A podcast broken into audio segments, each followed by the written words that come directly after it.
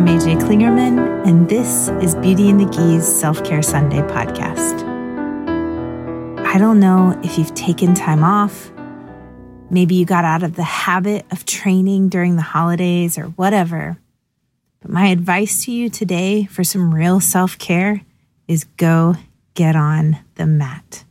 Once we take a couple days off, or a week off, or a month off, or six months off, or a couple years, it's hard to get back into it. What I'm telling you is you'll be so thankful that you came back to the mats. The mats are there for you, they're waiting for you. Your friends miss you. Go train. It's good for your soul. It just, even when you feel beat up, you feel happy. That's it. That's all I want you to do. Go train. Maybe share this episode with a friend that you haven't seen on the mat for a while. Remind them that the mats are there for them and that jujitsu is there for them and that you miss them and it's time to come back and train. I'm AJ Klingerman, and I hope you take time to take care.